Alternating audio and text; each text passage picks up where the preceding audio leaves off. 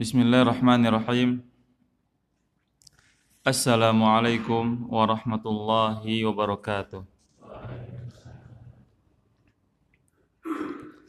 Alhamdulillah wassalatu wassalamu ala Rasulillah wa ala alihi wa ashabihi wa man wala wa ashhadu an la ilaha illallah wahdahu la syarika lah وأشهد أن محمدا عبده ورسوله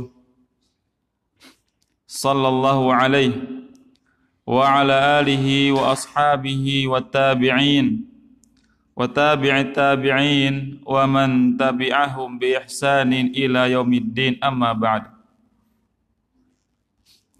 إخواني في الدين رحمني ورحمكم الله جميعا الحمد لله kita bersyukur kepada Allah Subhanahu wa taala atas karunia dan nikmat yang Allah Subhanahu wa taala limpahkan kepada kita semua.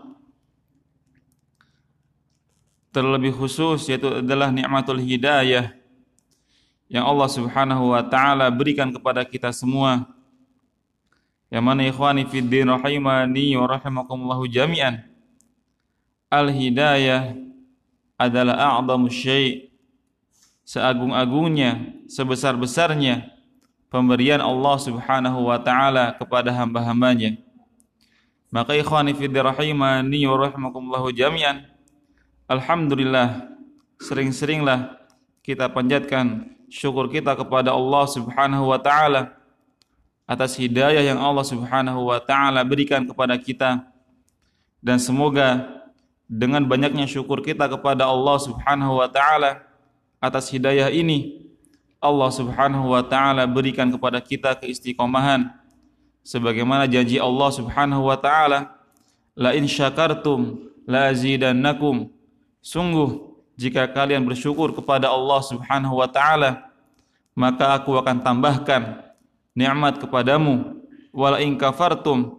Namun jika kalian kufur inna adabi lasyadid ketahuilah bahwasanya hukumanku adabku sangatlah pedih.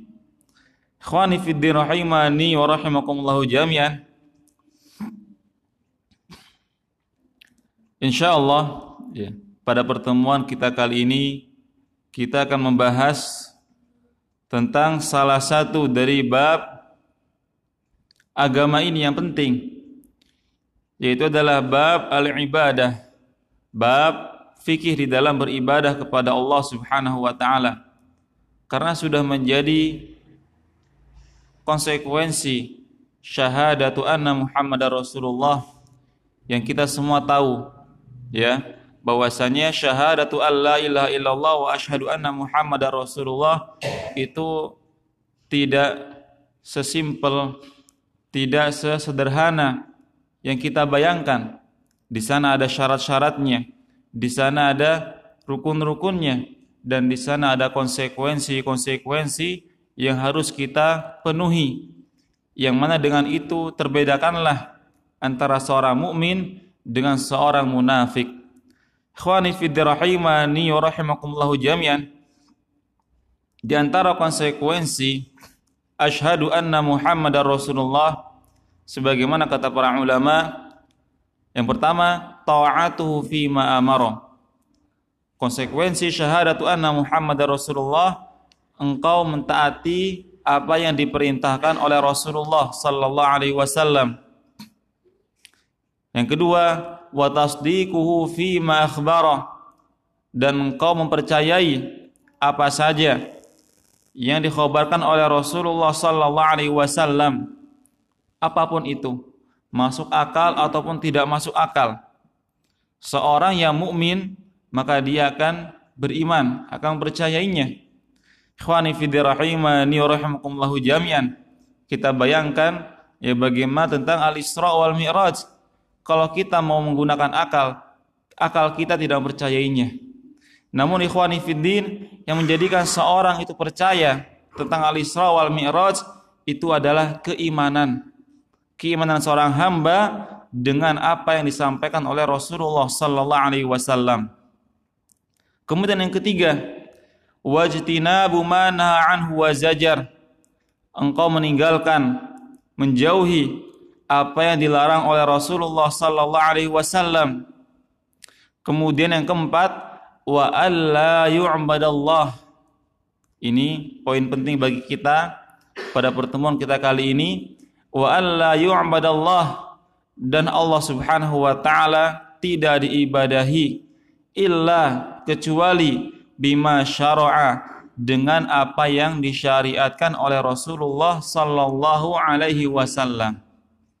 Jika kita mengamalkan memenuhi empat konsekuensi ini, maka ketahuilah syahadatu anna Muhammadar Rasulullah kita telah benar dan kita telah jujur dengan mengucapkan syahadatu anna Muhammadar Rasulullah. Ikhwani fi rahimani wa rahimakumullahu jami'an. Tadi yang keempat dan Allah tidak diibadahi kecuali dengan apa yang disyariatkan oleh Rasulullah sallallahu alaihi wasallam. Dan kita ketahui bahwasanya syarat ibadah ada dua, al-ikhlas wal mutaba'ah. Ya, ikhlas dan mutaba'ah. Apa itu mutaba'ah? Maka berkata Syekhul Islam Ibnu Taimiyah rahimahullah taala, al-mutaba'ah adalah an yaf'ala an taf'ala mithla ma fa'ala 'ala al-wajhi alladhi fa'ala li ajli alladhi fa'ala. An taf'ala mithla ma fa'ala engkau melakukan apa yang Nabi lakukan.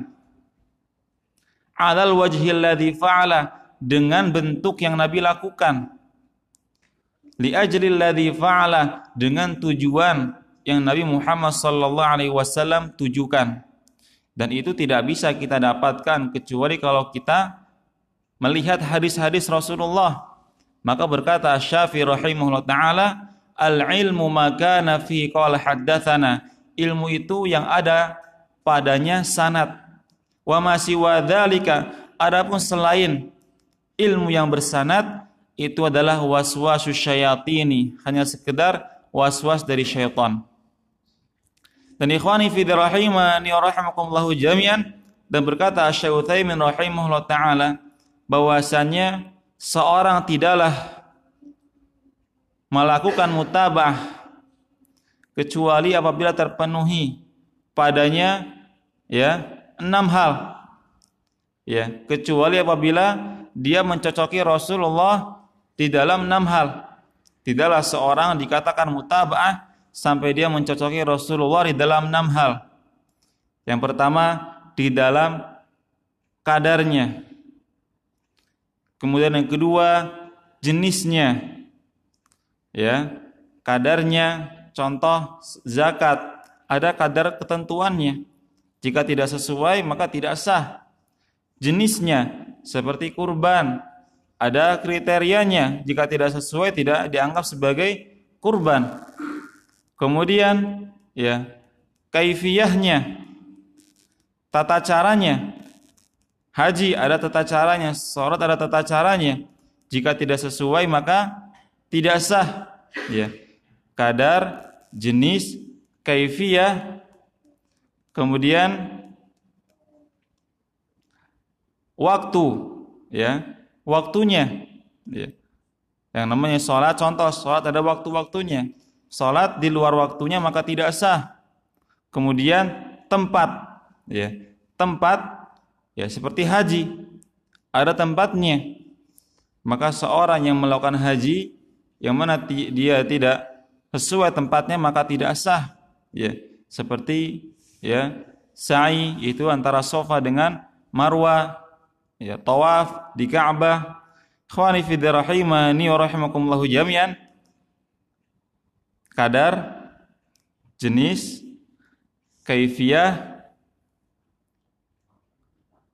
kadar, jenis, kaifiyah, tempat, waktu, dan yang keenam sebab. Nah, sebab. Kayaknya dari pelajari nih ya. Kemarin ya. Oh, kemarin. Masya Allah. Ana lupa. Alhamdulillah antum ingetin. Ya. Dan sebabnya. Ya, seperti Salat tahiyatul masjid, ya itu ada sebabnya. Ketika seorang masuk ke dalam masjid. Khawani fi rahimani wa jami'an. Ya. Maka insyaallah ya nasta'in billah kita minta pertolongan kepada Allah Subhanahu wa taala ya. Semoga Allah Subhanahu wa taala membimbing seluruh langkah-langkah kita. Semoga Allah Subhanahu wa taala meluruskan ibadah-ibadah kita. Yang mana ikhwani fi rahimani wa jami'an kalau seorang itu jujur maka Allah Subhanahu wa taala akan tunjukkan seorang kepada jalan yang benar. Ya, maka kita berharap dan kita minta kepada Allah Subhanahu wa taala dengan jujur ikhlasan lillahi taala semoga Allah Subhanahu wa taala membimbing langkah kita membimbing ibadah kita di atas sunnah Rasulullah sallallahu alaihi wasallam. Khani fi rahimani rahimakumullah jami'an. Dan insya Allah pada pertemuan kita kali ini kita akan membaca Al-Fiqhul Muyassar. Ya, yang mana ini termasuk kitab yang ringkas. Dikarenakan ikhwani fi rahimani rahimakumullah jami'an kalau kita melihat ya kitab-kitab para ulama kitab-kitab yang besar masya Allah ya sepertinya sangat berat bagi kita untuk mempelajarinya maka kita memilih kitab-kitab yang ringkas maka seperti di sini Al-Fiqhul Muyassar yang mana kitab fikih muyasar ini ditulis oleh ya kumpulan para ulama Saudi. Ya, fikih muyasar ini adalah kitab yang ditulis oleh kumpulan nukhbah pilihan para ulama Saudi kemudian ditulis setelah Al-Fiqhul Muyassar. Khawani fi rahimani wa rahimakumullahu jami'an kita masuk. Awalan yang pertama Kitab At-Taharah, Kitab At-Taharah. Wa yashtamil ala asyrati abwab yang mana kitab Toharo ini ya ada padanya empat uh, ada padanya sepuluh bab.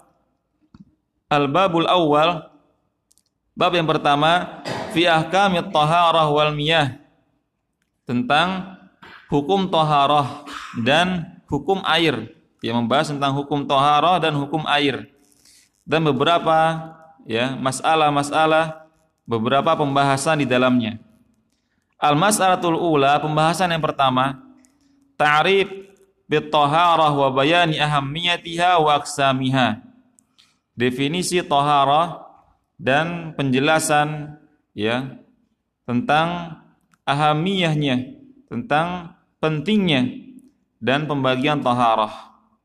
Ahamiyatu taharah wa aksamiha at-taharatu hiya miftahu salah wa akad syurutuha Wasyart la budda an yataqaddam al-masyrut. Di sini beliau ya para penulis meng, um, mengatakan bahwasanya at-taharah hiya miftahus shalah. Bahwasanya taharah itu adalah kuncinya salat. Ya, kuncinya salat. Kalau seorang taharahnya tidak benar, maka salatnya tidak sah. Maka benar ya apa yang disabdakan oleh Rasulullah sallallahu alaihi wasallam wailun lil aqabin nar celaka bagi tumit-tumit yang tidak terkena air. Ya karena apa? Karena apabila wudunya nggak sah sholatnya pun nggak sah. Dan sholat yang nggak sah seakan-akan dia tidak melakukan sholat. Maka ikhwani fidrahimani rahimakumullah jami'an dan meninggalkan sholat adalah perkara dosa. Dosa besar tentunya. At-taharah ya miftahu shalah. Bahwasanya taharah adalah kunci salat. Ya. Kemudian wa akad syurutuha dan taharah adalah syarat salat yang paling ditekankan. Ya. Wa syartu la budda an yataqaddam 'alal masyrut. Dan yang namanya syarat itu harus dipenuhi sebelum seorang masuk di dalam sesuatu. Ya, maka definisi syarat adalah mayal zamu min adamil adam. Mayal zamu min adamil adam. Syarat adalah sesuatu yang mana ketika sesuatu ini tidak ada maka konsekuensinya adam. Maka konsekuensinya sesuatu itu tidak dianggap. Ya, seperti sholat, syaratnya adalah wudhu.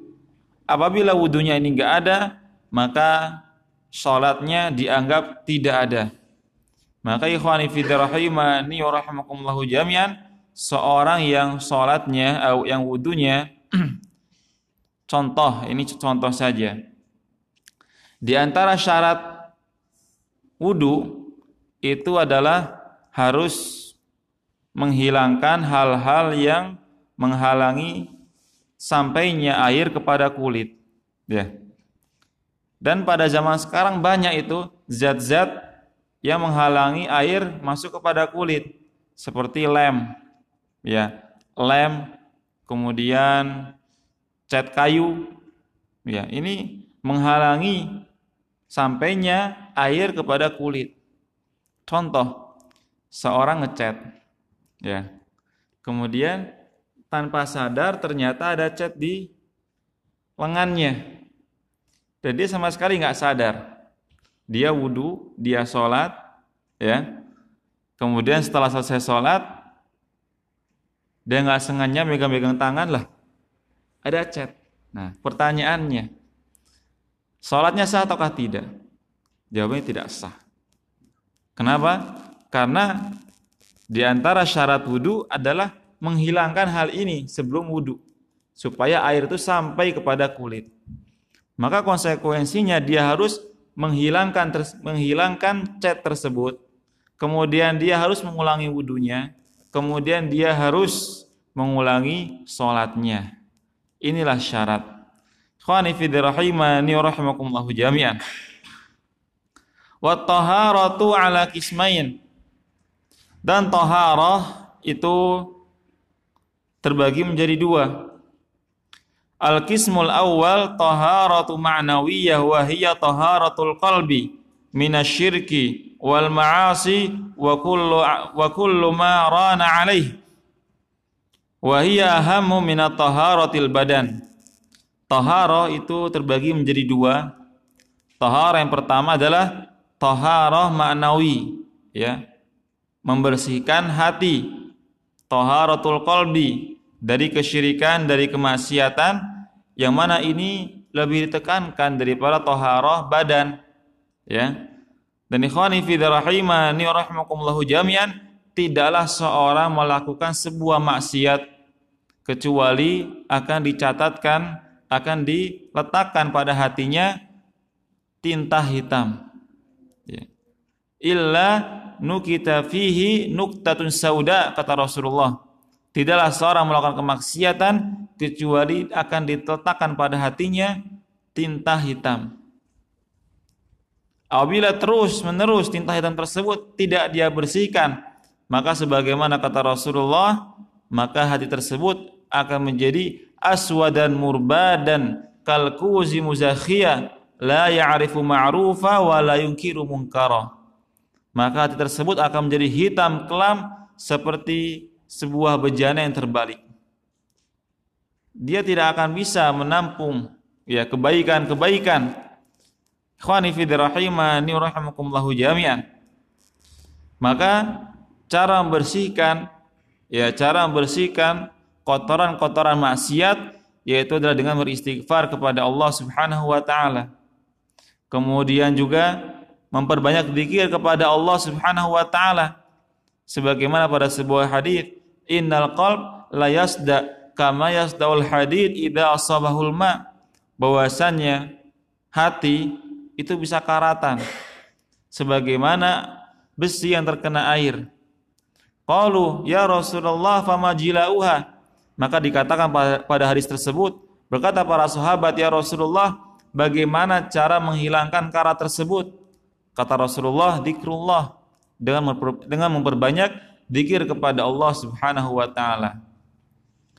Dan juga berkata Syekhul Islam Ibnu Qayyim rahimahullah taala bahwasannya seorang muslim kesibukannya adalah yang pertama menyirami buah apa pohon keimanannya, kemudian yang kedua membersihkan kotoran-kotoran yang ada di sekeliling pohon keimanannya. Karena seorang nanam nanam singkong yang tumbuh bukan hanya singkong, seorang nanam e, padi yang tumbuh bukan hanya padinya. Khawani fi rahimani wa rahimakumullahu jami'an. minasyirki dari kesyirikan dan kemaksiatan kepada Allah Subhanahu wa taala. Wala yumkin an tatahaqqaq taharatul badan ma'a wujudi najis syirk kama qala ta'ala innamal musyrikuna najasun. Kemudian ya, yang lebih parah lagi apa apabila hati tersebut kotor dengan kotoran kesyirikan. Ya. Kata beliau bahwasanya tidak mungkin ya taharah itu suci, ya taharah badan itu akan terrealisasikan bersamaan dia memiliki kesyirikan. Khani fi rahimani rahimakumullah jami'an. Tentunya yang dimaksud adalah syirkul akbar. Ya syirkul akbar, syirik yang yang mengeluarkan dari agama Islam. Yang mana ikhwani fi rahimani rahimakumullah jami'an kata Rasulullah kata Allah Subhanahu wa taala innamal musyrikuna najasun bahwasanya orang-orang musyrik yakni orang musyrik syirkul akbar najasun najis ya khawani fi rahimani rahimakumullah jami'an maka kalau ada orang kafir dia wudu. Nggak sah wudunya. Ya nggak sah wudunya sampai dia masuk ke dalam agama Islam. Khawani fi rahimani rahimakumullah jami'an. Al-qismu tsani tahara yang kedua taharatul hissiyah. Tohara hissiyah yaitu adalah tohara badan. Bersuci badan. Wasayati tafsirul qaul fiha fil astar at-taliyah. Kemudian selanjutnya ta'rifuha definisi tahara wa hiya fil lugha an-nadhafah wa nazaha min al-akdhar. Secara bahasa yaitu adalah kebersihan dan membersihkan sesuatu dari kotoran-kotoran. Ya. Kebersihan dan makna yang kedua membersihkan sesuatu dari kotoran-kotoran. Wafil istilah adapun secara istilah yaitu adalah raf'ul hadath wa zawadul khabath. Mengangkat hadath dan menghilangkan khobath. Jadi secara istilah yang namanya toharoh itu adalah mengangkat hadas dan menghilangkan khobat. Apa perbedaan hadas dengan khobat? Kalau hadas itu maknawi, ya kita wudhu kemudian kita buang angin, kita wudhu kemudian kita buang air, kita wudhu kemudian kita makan daging unta. Ini hadas, ya ini hadas, nggak kelihatan, ya. Adapun khobat najis. Ya, seperti ya kita mau sholat ternyata pada pakaian kita ada ya pipisnya bayi, ada kotoran bayi atau di tempat sholat kita ada kotoran kucing. Maka ini adalah al khobat, ini najis. Ya. Jadi mengangkat hadas dan menghilangkan najis itu masih sama dalam pembahasan toharoh. Wal muradu bi irtifa'il hadath izalatul was al mani' min as-salah bi ma' fi jami'il badan. In kana al hadath akbar wa in kana hadathan asghar yakfi mururahu ala a'dha'il wudu bi niyyah. Adapun mengangkat hadas yaitu adalah menghilangkan sifat yang menghalangi seorang untuk diterimanya sholatnya. Ya ini bahasanya agak ya terlalu panjang ya. Kita buat lebih sederhana lagi. Hadas adalah ketika seorang telah suci kemudian dia batal. Seperti itu. Dan hadas ada dua. Ya. Hadas ada dua, ada hadas besar dan ada hadas yang kecil. Ya. Hadas yang kecil ini mengharuskan seorang wudhu seperti buang angin, buang air, ya, kemudian eh, makan daging unta. Adapun hadas besar yaitu adalah yang mengharuskan seseorang itu mandi. Seperti ketika seorang junub, ya, seperti seorang yang junub. Demikian pula seorang yang kafir masuk ke dalam agama Islam, maka dia diharuskan untuk mandi terlebih dahulu. Ya, karena kenapa? Karena tentunya seorang yang kafir dia junub, dia apa ya, tanpa bersuci. Kemudian ketika masuk ke dalam agama Islam, tentunya sifat ini masih ada pada dia.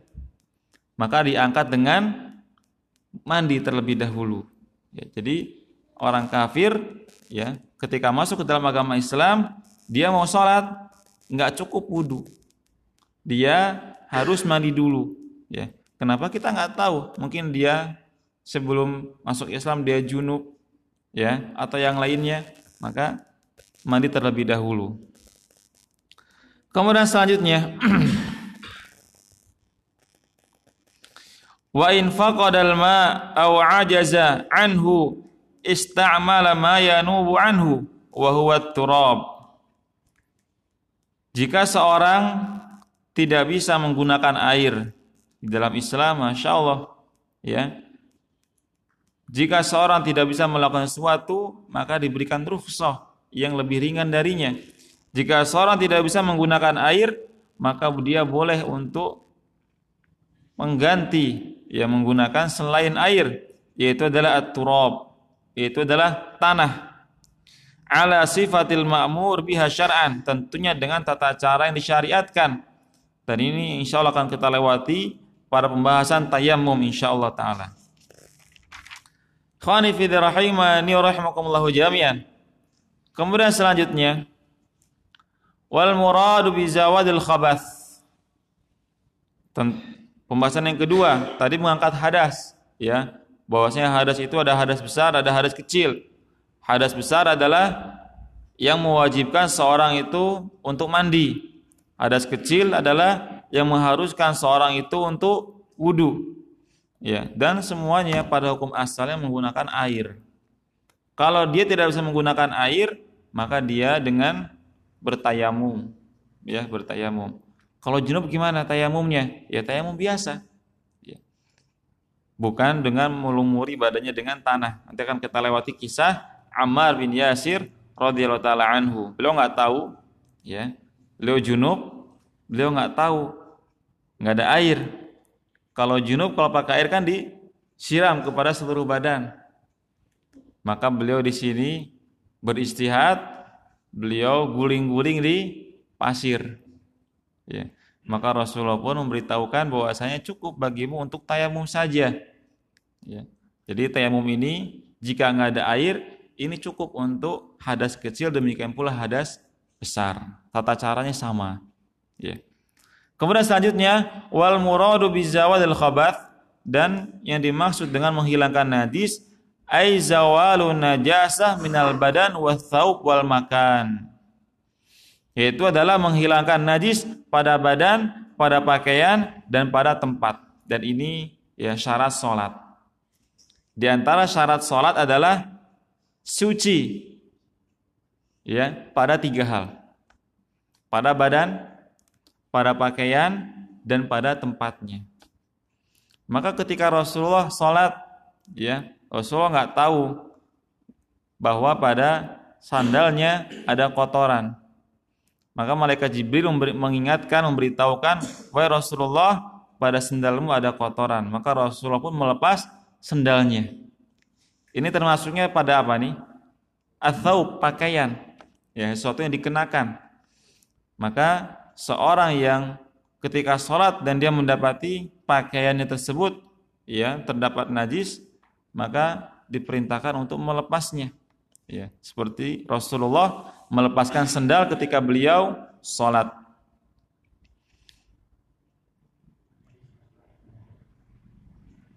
Adapun sholat pakai sendal, ya ini disyariatkan, ya dan ini di antara uh, menyelisihi orang-orang Yahudi.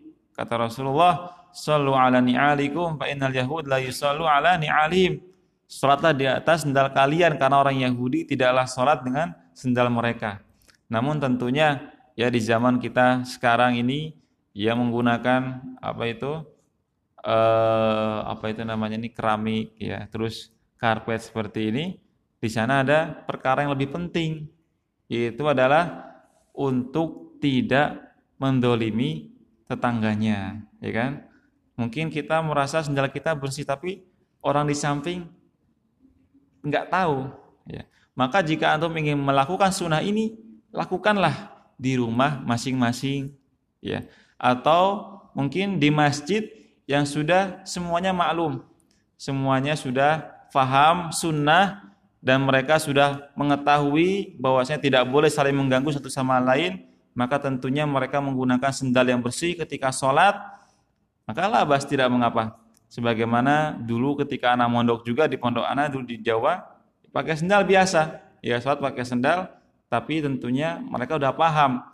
Pakai sendal khusus untuk sholat, ya yang bersih seperti itu, supaya tidak mengganggu ya yang lainnya. Adapun ya jika antum ya ingin melakukan sunnah tersebut lakukanlah di rumah. Ya di rumah antum ada sendal ya khusus sholat labas tidak mengapa untuk menyelisih orang Yahudi. Seperti itu. Barakallahu fikum. Kemudian selanjutnya wa tahara al hissiyah ala nawain. Ya, adapun taharah secara hissi ya taharah badan ini ada dua kata beliau. At-taharatu hadath wa takhtassu bil badan wa taharatu khabath wa takunu fil badan wa thawb wal makan.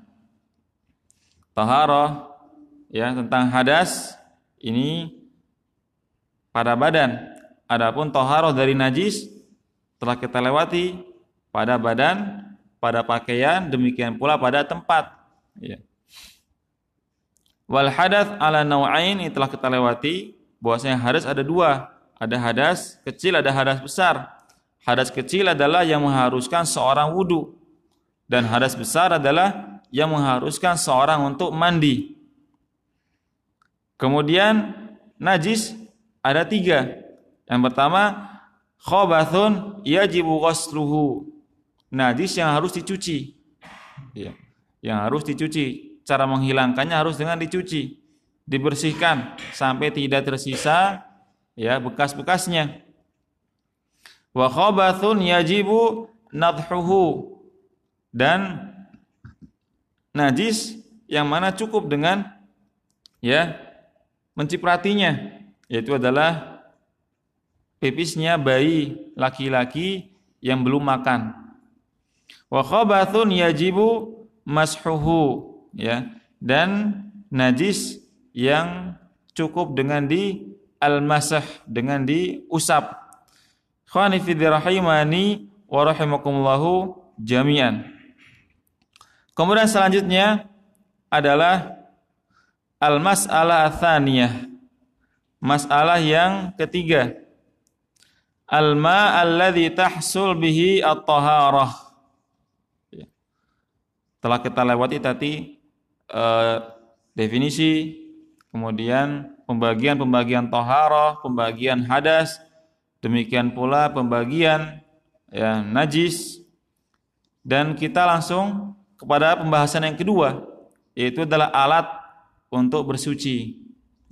Yang mana alat untuk bersuci ini adalah air. Ini asal, ini yang utama. Adapun jika seorang tidak punya air ataupun dia tidak bisa menggunakan air, maka dia menggunakan penggantinya yaitu adalah tanah at-turab. Al-masalah thaniyah, masalah yang kedua, al-ma alladhi tahsul bihi taharah. Air yang bisa digunakan untuk bersuci. At-taharatu tahtaju ila syai'in yutatahhar bihi yuzalu bihi najis wa yurfa bil hadath wa huwa al-ma. Bersuci membutuhkan sesuatu, alat Ya, tentunya harus ada alat untuk bersuci. Ya. Yang mana dengan alat tersebut menghilangkan najis, mengangkat hadas, yaitu adalah air. Wal ma alladhi tahsul bihi taharah huwal ma'at tahur. Dan air yang bisa digunakan untuk bersuci yaitu adalah al ma'at tahur. Ma yang tahur. Apa itu ma tahur? at-tahir fi dzatihi wal mutatah wal mutahhir li ghairihi. Itu adalah air yang dia suci dan bisa mensucikan yang lainnya. Ya karena ada air itu ada tiga. Ada air yang suci tapi dia tidak bisa mensucikan yang lainnya. Seperti air sirup, air kopi, ya air teh. Suci apa enggak suci? Kalau ada yang mengatakan najis nggak boleh diminum. Karena kalau najis haram. Suci tapi tidak bisa untuk mensucikan. Yang kedua, tahir binafsi mutahhir li ghairihi. Dia suci dan bisa mensucikan. Ini pembahasan kita sekarang ini. Kemudian yang ketiga adalah air yang najis yang tercampuri dengan ya benda-benda najis. Apa itu? Air yang suci dan mensucikan wahwal baqi ala aslihi ala asli khilqatihi yaitu adalah air yang dia tidak berubah dari asal penciptaannya. Ini definisi penting. Definisi yang sangat penting. Air yang tidak berubah dari asal penciptaannya. Jadi air suci itu nggak harus bening, Pak. Ya, air suci itu nggak harus bening. Ada di sana sumur, emang keruh dari sananya keruh. Apakah suci dan mensucikan? Jawabannya suci mensucikan. Kenapa? Karena ini asal penciptanya seperti ini. Ya. Asal penciptaannya seperti ini. Kemudian air hujan, ya, air hujan, air laut, ya. air laut asin. Apakah suci? Apakah, apakah tidak suci? Suci. Kenapa? Karena emang asal penciptaannya itu adalah asin. Berbeda dengan air Terus air tawar kita masukin garam. Beda hukumnya dengan air laut. Ya. Hukumnya beda. Air laut suci, adapun air ini nggak suci. Apa? Sama-sama suci, ya, maaf ya. air ini suci mensucikan air laut. Adapun yang ini suci namun tidak mensucikan. Kenapa? Karena asal penciptaannya itu bukan asin, tapi ditambahkan garam padanya. Ya. Jadi definisi ini sangatlah penting yaitu adalah air yang tidak berubah dari asal penciptaannya. Ai ala sifatihi allati khuliqa 'alaiha. Air yang dia tetap atas ya berada pada sifat yang dia diciptakan. Sawaun kana nazila minas sama kal matar wa dhub wa thalj wal bard seperti ya sama saja air yang turun dari langit seperti hujan, es, ataupun salju au jariyan fil ard atau yang mengalir di ya, di tanah ya seperti sungai, mata air, sumur dan juga uh, laut ya. Jadi ikhwani fi rahimani rahimakumullah jami'an. Jadi kalau kita mengetahui definisi ini insya Allah ya kita akan lebih tenang ketika kita datang ke suatu tempat ternyata airnya payau contoh ya airnya payau. Wah ini nggak tawar ini. Bisa nggak untuk bersuci? Bisa. Kenapa? Karena asal penciptanya seperti itu. Kita singgah di sebuah tempat yang mana airnya hijau. Ya airnya hijau.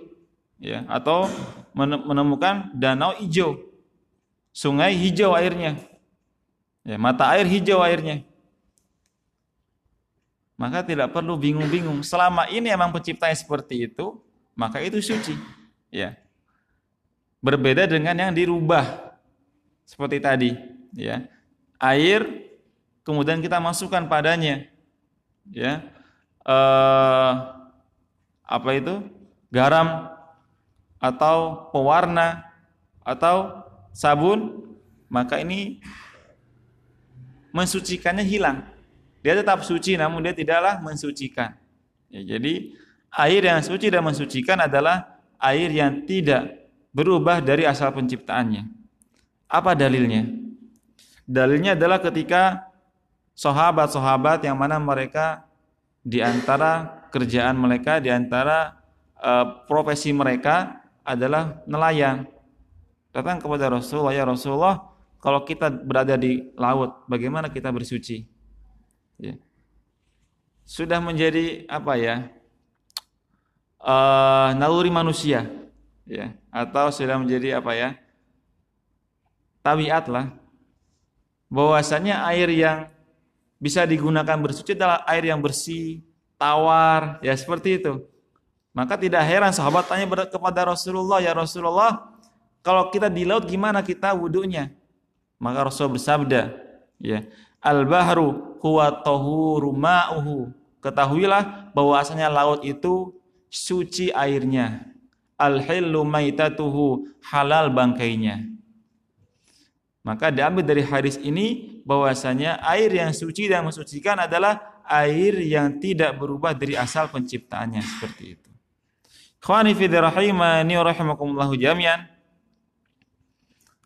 Liqaulihi ta'ala wa yunazzilu wa yunazzilu 'alaikum minas sama'i ma'an liyutahhirakum. Kemudian di sini mualif mendatangkan dalil-dalilnya dari Al-Qur'an dan dari sunnah. Allah Subhanahu wa taala berfirman, dan Allah menurunkan kepada kalian air dari langit untuk kalian bersuci dengannya. Wa qauluhu ta'ala wa anzalna minas sama'i ma'an tahura dan kami turunkan dari langit untuk kalian air yang tahura, yang suci. Dan pada hadis Nabi Muhammad sallallahu alaihi wasallam bersabda, Allahumma ksilni min khotoyaya bil ma'i wa thalji wal marad. Ya Allah, sucikanlah aku dari ya bersihkanlah diriku dari dosa-dosaku dengan air, dengan salju dan dengan es. Dan sabda Rasulullah tentang air laut, huwa tahuru ma'uhu al-hillu maitatuhu. Ya. Tentang air laut, Nabi Muhammad sallallahu alaihi wasallam bersabda bahwa air laut itu suci airnya dan halal bangkainya. Khawani fi rahimani rahimakumullah jami'an. Ya. Sampai di sini ada pertanyaan? Monggo.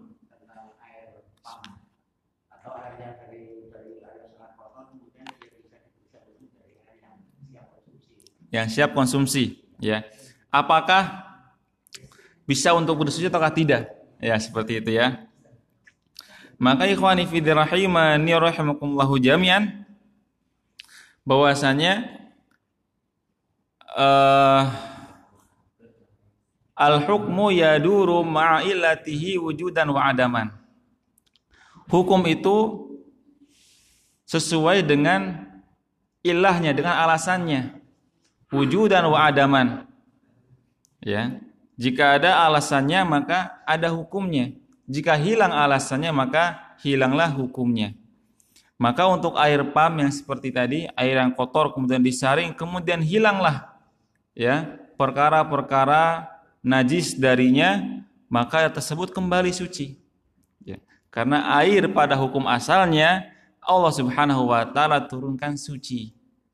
Kemudian dikarenakan ada perkara-perkara yang najis, maka air tersebut tidak bisa digunakan untuk bersuci. Namun jika benda ini dihilangkan, tentunya kembali kepada yang pertama, dan kaidah syariat dan ini kaidah mutaridah al hukmu yaduru ma illati wujudan wa adaman. Hukum syariat itu sesuai dengan alasannya. Jika sebabnya ada, maka hukumnya berlaku seperti itu. Jadi air seperti tadi hukumnya suci. Seperti itu, Mbak. Bisa untuk mensucikan juga, ya. Suci dan mensucikan. Ya, seperti itu. Mungkin ini yang bisa kita sampaikan ya pada pertemuan kita kali ini. Ya pas ya. Kurang lebihnya mohon maaf. Subhanakallahumma bihamdik asyhadu an la ilaha illa anta astaghfiruka wa atubu ilaik.